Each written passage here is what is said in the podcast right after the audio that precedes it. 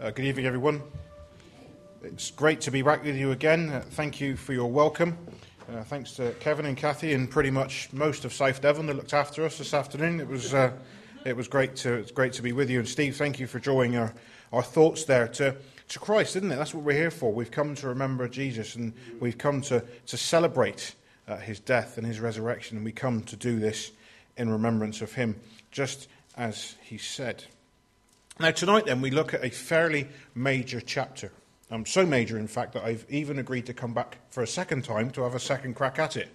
Because when the email came through to say that we would like you to cover Hebrews 11 and the first three verses of chapter 12 in 35 minutes or there or thereabouts, I thought, okay, you know, I'm game for a challenge, but I'm not game for that challenge. So the, tonight is the, the first of, of two on this, uh, this amazing chapter that contains these, these pioneers and these these incredible men and women of faith who, who did some amazing things for God. Um, you may have seen the update last week. I asked Fee to put this in. I, I saw it was in there um, of a re- recommendation for a book. Now, it's not often that I recommend books. I must confess, I'm not a huge reader, but uh, but but this one has really really helped me. It's written by a man called David Gooding, uh, Dr. David Gooding, who, amongst other things, is uh, is mentor to John Lennox. Now, there's a few of them you're thinking, oh no, he's mentioned doctor. He's mentioned professor. This is going to be some you know, massive textbook, but it, it isn't. Look, this is it, you know. This is, honestly, I, I really do think this is one of the best books, the most simplest to understand books of what is an extremely complex book of the Bible. And the best thing about it is, it's free. And everybody likes a freebie. So on the website, uh, on the uh, update rather, there was a link to the website, which is uh, Myrtlefield House. I've got the address afterwards, and it's again, it's written by David Gooding, who was a um, emeritus professor of theology at various universities, Belfast, Cambridge, etc., etc. So you know, he, he, sort of knows his stuff. But um, great book. There's other other resources that will really help you in the study uh, of Hebrews. So again, come and see me. But it is on uh, it's on last week's update. So please uh, make use of that. So then, Hebrews chapter 11. Let's get down to to some men and women of faith. Shall we? Shall we just learn from them? Really, just and that's that is exactly what it is, isn't it? We're learning from people that have gone before. There's nothing new under the sun. It's said that if you'll find something new in the Bible that nobody has ever come across before, it's very likely that you're wrong. Because it's all been done before, isn't it? It's all gone before. But it's still applicable and it still works for us tonight. So, this, this new book, then, this book of Hebrews, is now I want to start with this. I don't know how many of you follow sport. I would suggest some more closely than others, but but it's I suppose the vast majority of sports nowadays have a hall of fame, don't they? You know, the, you, you, you, you play your game or you carry out your sport to the best of your ability for X amount of years and you're rewarded in a, a great pomp and circumstance ceremony. If you're American, you get a ring that's far too big to be anything useful, but you get it, and you're part of the Hall of Fame. Well, well, tonight we're going to look at the Faith Hall of Fame. Let's call it that. Shall we, nice and succinctly, we're going to call it the Faith Hall of Fame. This is what Hebrews 11 is, and we're just going to read the first 16 verses. And boy, oh boy, is there enough to go through in the first 16 verses. Never mind to the end of chapter 12, uh, to the start of chapter 12 as well. So we start then, and our writer starts like this. Now, faith is confidence in what we hope for, and assurance about what we do not see. This is what the ancients were commended for. By faith, we understand that the universe was formed at God's command, so that what is seen was not made out of what is visible. By faith, Abel brought a better offering than Cain. By faith, he was commended as righteous. And when God spoke well of his offerings, and by faith, Abel still speaks, even though he is dead. By faith, Enoch was taken from this life so that he did not know, did not experience death. He could not be found because God had taken him away. For before he was taken, he was commended as one who pleased God. And without faith, it is impossible to please God. Because anyone who comes to him must believe that he exists and that he rewards those who earnestly seek him.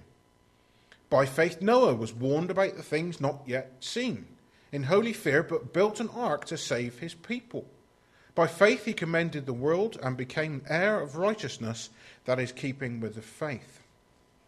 By faith, Abraham, this is where we're going to spend a lot of our time together tonight. By faith, Abraham, when called to go to a place he would later receive as his inheritance, obeyed and went, even though he did not know where he was going.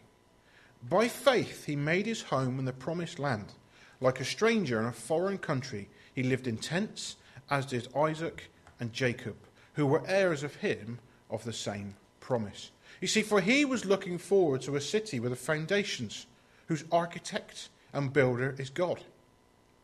And by faith, even Sarah, who was past childbearing age, was enabled to bear children because she considered him faithful who had made the promise.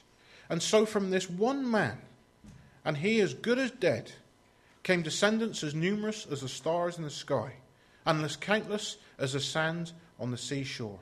All these people were still living by faith when they died. They did not receive the things promised. They only saw them and welcomed them from a distance, admitting that they were foreigners and strangers on earth. People who say such things show that they are looking for a country of their own.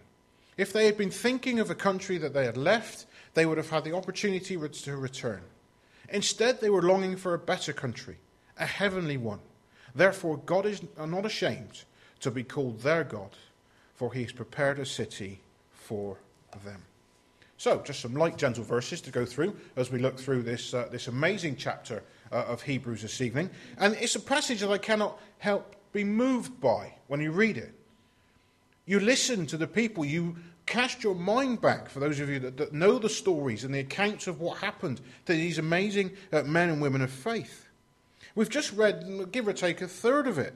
And we've already looked at the, some of the most momentous occasions in the Old Testament Cain, Abel, Enoch, Noah, Abraham, Isaac, Jacob, all these big stories. Each one is a meta narrative. That is a story that continues, a story that we can also fit our lives into. You see, so the author starts with this definition of faith faith is being sure of what we cannot see.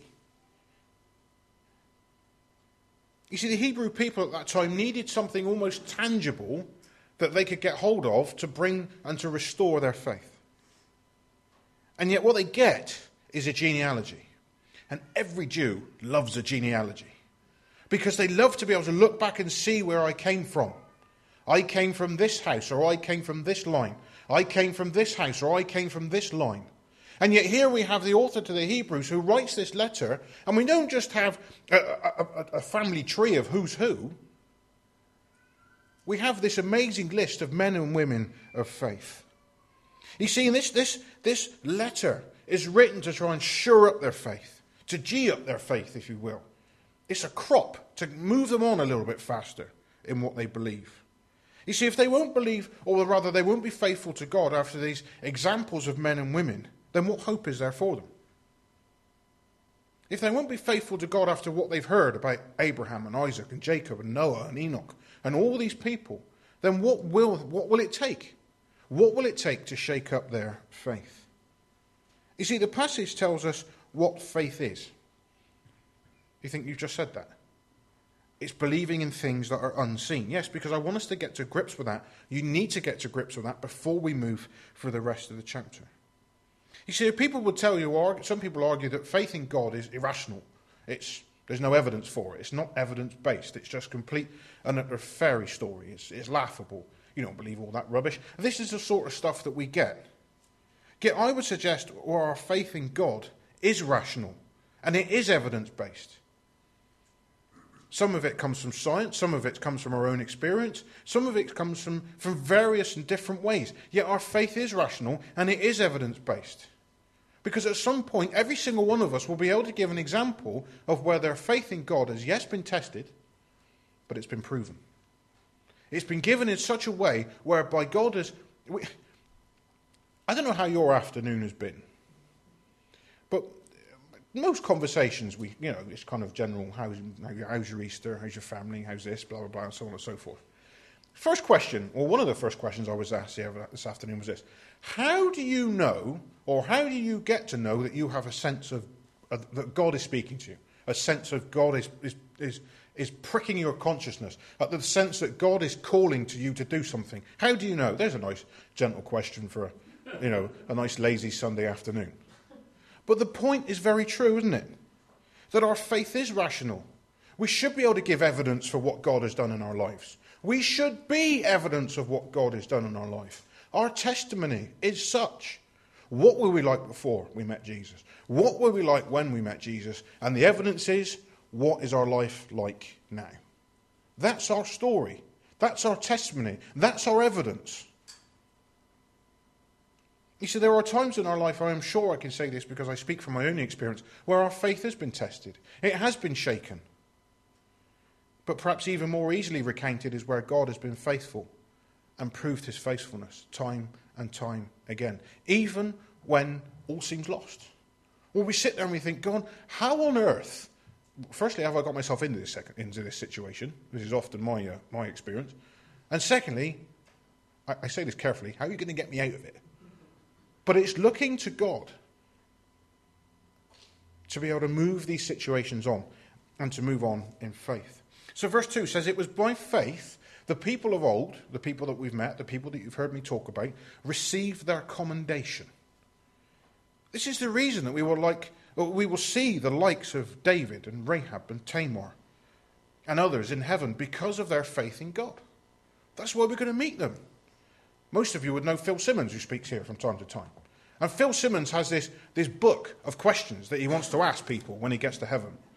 I mean, I, I love Phil, he's great, but I, have got a funny feeling somehow that's going to be irrelevant when he gets to heaven. But hey ho, there it is. So here is this, this book of questions, these people that we're going to meet. Joshua, what was it like? Moses, what was it like when you raised up your staff and the sea parted? Enoch, what was it like when you just vanished? You know, you just upped and vanished, gone. Abraham, what were you thinking when God said, Leave everything you know and go to a place I'm going to point out to you? Samson, what was it like to kill all those people with a donkey's jawbone? Come and sit down and tell me all about it. I've got a funny feeling somehow these things are not going to be relevant. Yet, because of their faith, Hebrews tells us, that these people are going to receive their commendation. That's why we'll see them in heaven. You see, I would suggest that this is also our goal that we, like they, believe in the unshakable kingdom, the immovable kingdom, the kingdom that is without end. The first thing we do through faith, however, is recognize God's power in creation, that it's displayed in creation. The complexity of all of us sitting in this room with our various differences and our various uh, uh, amazing patterns that make us exactly who we are. Our eye, one of the most complex things in all of creation. And yet, through faith, we have to acknowledge that it was God that put it that way. You see, the Creator spoke the world and everything in it into creation. Everything else rests on that fact. I came across this cracking little quote. So much so that I wrote it down. And I'm awful for writing down quotes because I sit there and go, who said that thing? And with the bit in the middle and like the, the end. I wrote this bit down. It was absolutely fascinating. Someone once said that in the beginning, God. Well, yes, that's obvious. We know that. It's Genesis 1 1. But why belief in the first verse means that we can trust in and have faith in the next 31,101 verses depending on variations and verses and versions and all sorts of bits and pieces. But the point is there, isn't it? Why belief in the fact that we have to start with creation means that our faith can hang on the rest of the Bible. So then we come to verse 4 to 7, and we move, and the things shift. It turns around a little bit. We get this change of, of tact. We've gone through creation, we've gone through uh, the, these people that receive their commendation, and now we come to what John Stott calls the galaxy of saints. He said, mate, that's a brilliant quote. I like John Stott. Comes to the galaxy of saints. So these people then were first introduced to three men Abel, Enoch, and Noah. These men weren't chosen to be part of this chapter by some paragon of virtue. Rather, they were ordinary men with a faith in God that was unwavering. Yes, they got it wrong at times. They didn't exactly cover themselves in glory in everything that they did. But their faith was there. And because of that faith, they were recognized. Abel realized that he had to sacrifice the best he had to God and was killed for it. Jesus even recounts the faith of Abel. And praise doesn't come much higher than that. Enoch was a man who was devoted to God. And not only that, but he pleased God in what he did. He walked with God. You see, God will reward those who seek him, just like he did with Enoch. We live in a material world and we can often push God out, can't we? We can rely on ourselves. We can rely on our own strength. I, I, I can do it. And when I can't do it, that's when I call out, when I cry out to God. We're all guilty of that. I'm guilty of it. I'm probably the worst for it. Men are fixers, aren't we, gents? Yeah? We see a problem, we're going to have a crack at it. I'm going to sort it out, it'll be all right. Sometimes we need to just shut up and listen and see what's going on. This is us, isn't it? I mean, I don't know what women like, but you know, I can only speak as a bloke. But this is what it is, isn't it? We can, multitask, yeah, right. yeah, see, you were talking and listening at the same time. So there is, you know, this is it. This is this is what we're like. Men are fixers. We want to go and fix something, but actually, we need to take a step back and listen to what God is saying. So, if we want to keep that faith in God, the only way we do that is by walking closely with Him. Noah accepted God and took Him at His word. God said to him, It's going to rain. It's going to what? I mean, if he said that now, everybody would be like, Yeah, show me something that's new. But Noah said to God, God said to Noah, It's going to rain. And it's not just going to rain, but it's going to rain, I mean, like proper rain. Like this is South Devon rain. It's going to really rain. You know, you're going to need to build a ship and everything. I'm going to bring all sorts of animals. This is Noah taking God at his word. You see, that, because of that fact, he obtained three things that mark him out. He obtained salvation, he obtained righteousness, and he witnessed for God. So the application for us from these three men is clear. Faith in God means we sacrifice our lives just like uh, uh, to God, just like Abel did. We walk with God just like Enoch did, and we share the message of salvation and we witness just like Noah did. That's easy, isn't it? There's only three sort of fairly major characters, you know, fairly fairly major theories and, and stories about what happened to them. That's easy, isn't it? Witnessing. Anybody struggle with that? Living by faith. Anybody struggle with that? These are real challenges, aren't they? That are real challenges for real people that face real events. So, verses 8 to 12, we come to this man, Abraham. Arguably my favourite character within the whole of the Bible. And you don't understand what I mean there. Of a physical man who lived in an amazing way, who trusted God in an amazing way. And yet, here we have a man who is a pioneer of faith. The man who God used to start the Jewish line, the line that would ultimately lead to Christ. And Abraham, a man who left arguably one of the most advanced cultures in existence at that time in Mesopotamia. A pagan who God called out of the culture of his culture, yet a pagan who was obedient to God. There's that word again. And he was a man to whom God made a promise in loads of different ways. In one of the most graphic way possible, when he told Abraham to cut animals into pieces and lay them out. This old idea of cutting a covenant. And by that, if you cut that covenant, you made that agreement between the two people. If one of you broke it, the other one had the right to do to you the same as happened to the animals. And yet here was God. When Abraham fell into a deep sleep and a deep darkness descended upon him, God, as a smoking firepot, made his way through the animals. God walked between the, eh, between the pieces. There was this extremely graphic promise that Abraham had. Yet here was a man who was on a journey of faith.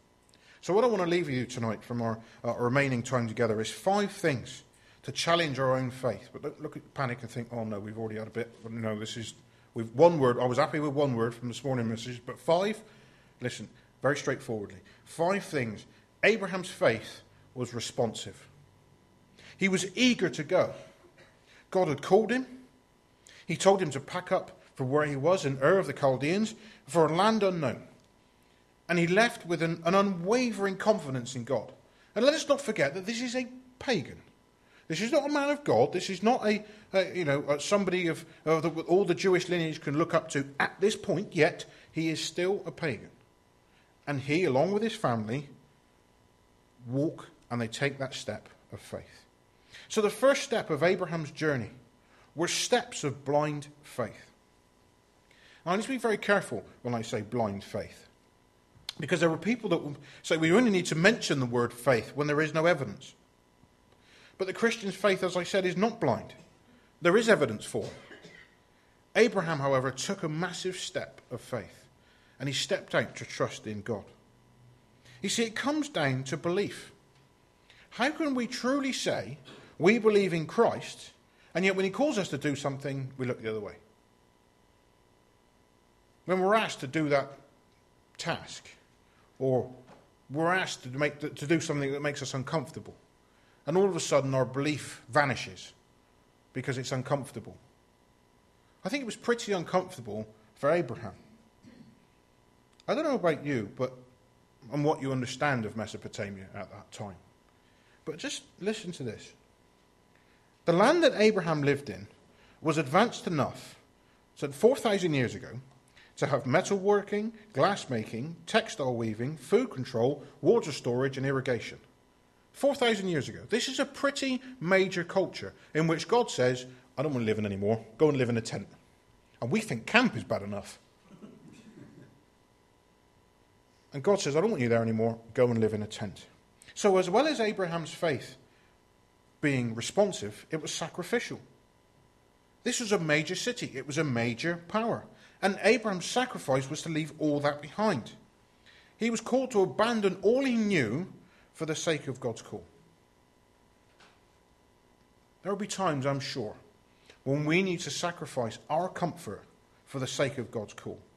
He would receive a land as an inheritance, and so will we. He would receive a land as an inheritance, and Abraham went on in that strength. And friends, I suggest we do the same. Looking on to things that are better, things that are to come. So Abraham had responded to God. He'd made the sacrifice for his faith, and he took courage. So that means then that the powers of deduction would tell me that Abraham had a courageous faith.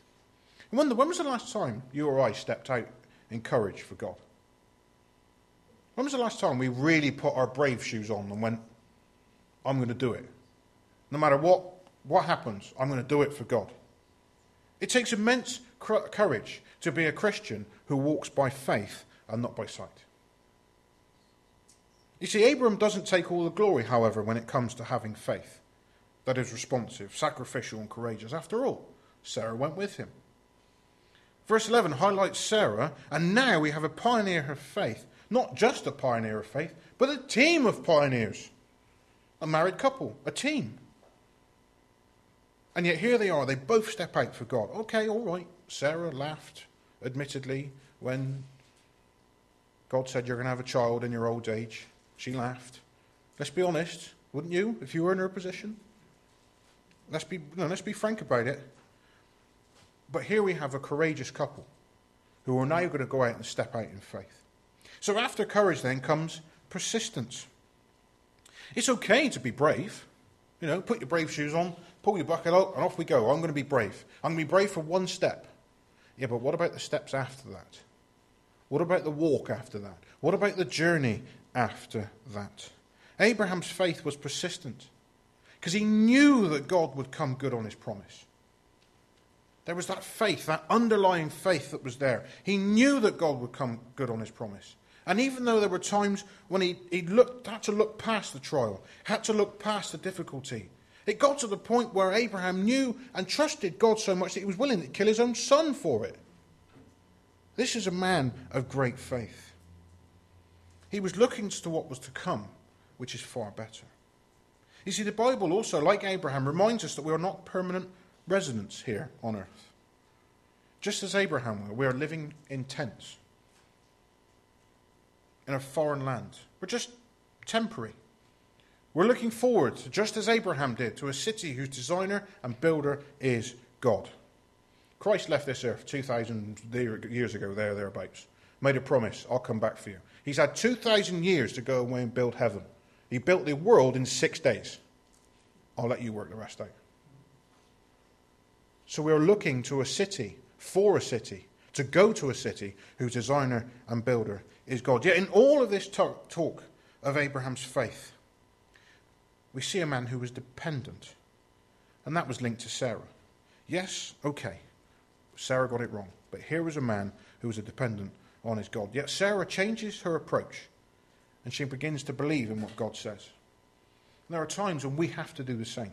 The penny drops. We have our eureka moment, as I did this morning. We have our moment of brilliance. Some of us, that is a regular occurrence. For some of us, it's a once in a lifetime event. But here is this moment of brilliance, this eureka moment. The penny drops. And we realize that God is doing the best for us, even when it seems confusing at the time. Even when we can't understand. Even when we see a world of suffering around us. Even when we, we have questions that we cannot answer. We face situations that we cannot get through. Yet we look and we realize that God is working for us. So, as I close, we've considered the challenges to our faith. The fact that our faith should be responsive, sacrificial, courageous, persistent, and dependent. And I'm pretty sure, I'm pretty sure I'm right in saying that for Abraham and Sarah, there was no going back. There was no way they were going back to Ur. Even with all its advancements, they were happy to live in a tent. They had committed themselves to God's plan, and the rest is history. And for them, the rest is their way forward. And as we go out into this week, let's ask God to help us to be a people whose faith in God is unwavering. And no matter what the week brings, trust in God and allow Him to lead. So here we have looked at some characters of amazing faith. It's a challenge for all of us.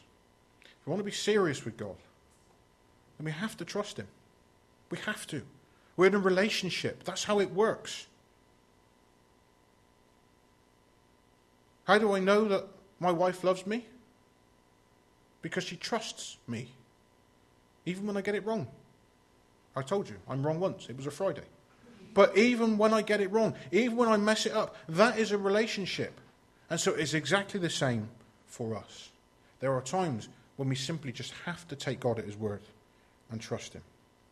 So next month, God willing, we will pick up uh, Moses and see what else God has to teach us from this uh, amazing chapter. But by way of uh, of, of, closing and, uh, and really a response to the challenge of faith, uh, I want to sing uh, one last song together. It's 1262, and it's by faith we see the hand of God in the light of creation's grand design, in the lives of those who prove his faithfulness, who walk by faith and not by Let's stand and sing in our closing song uh, together.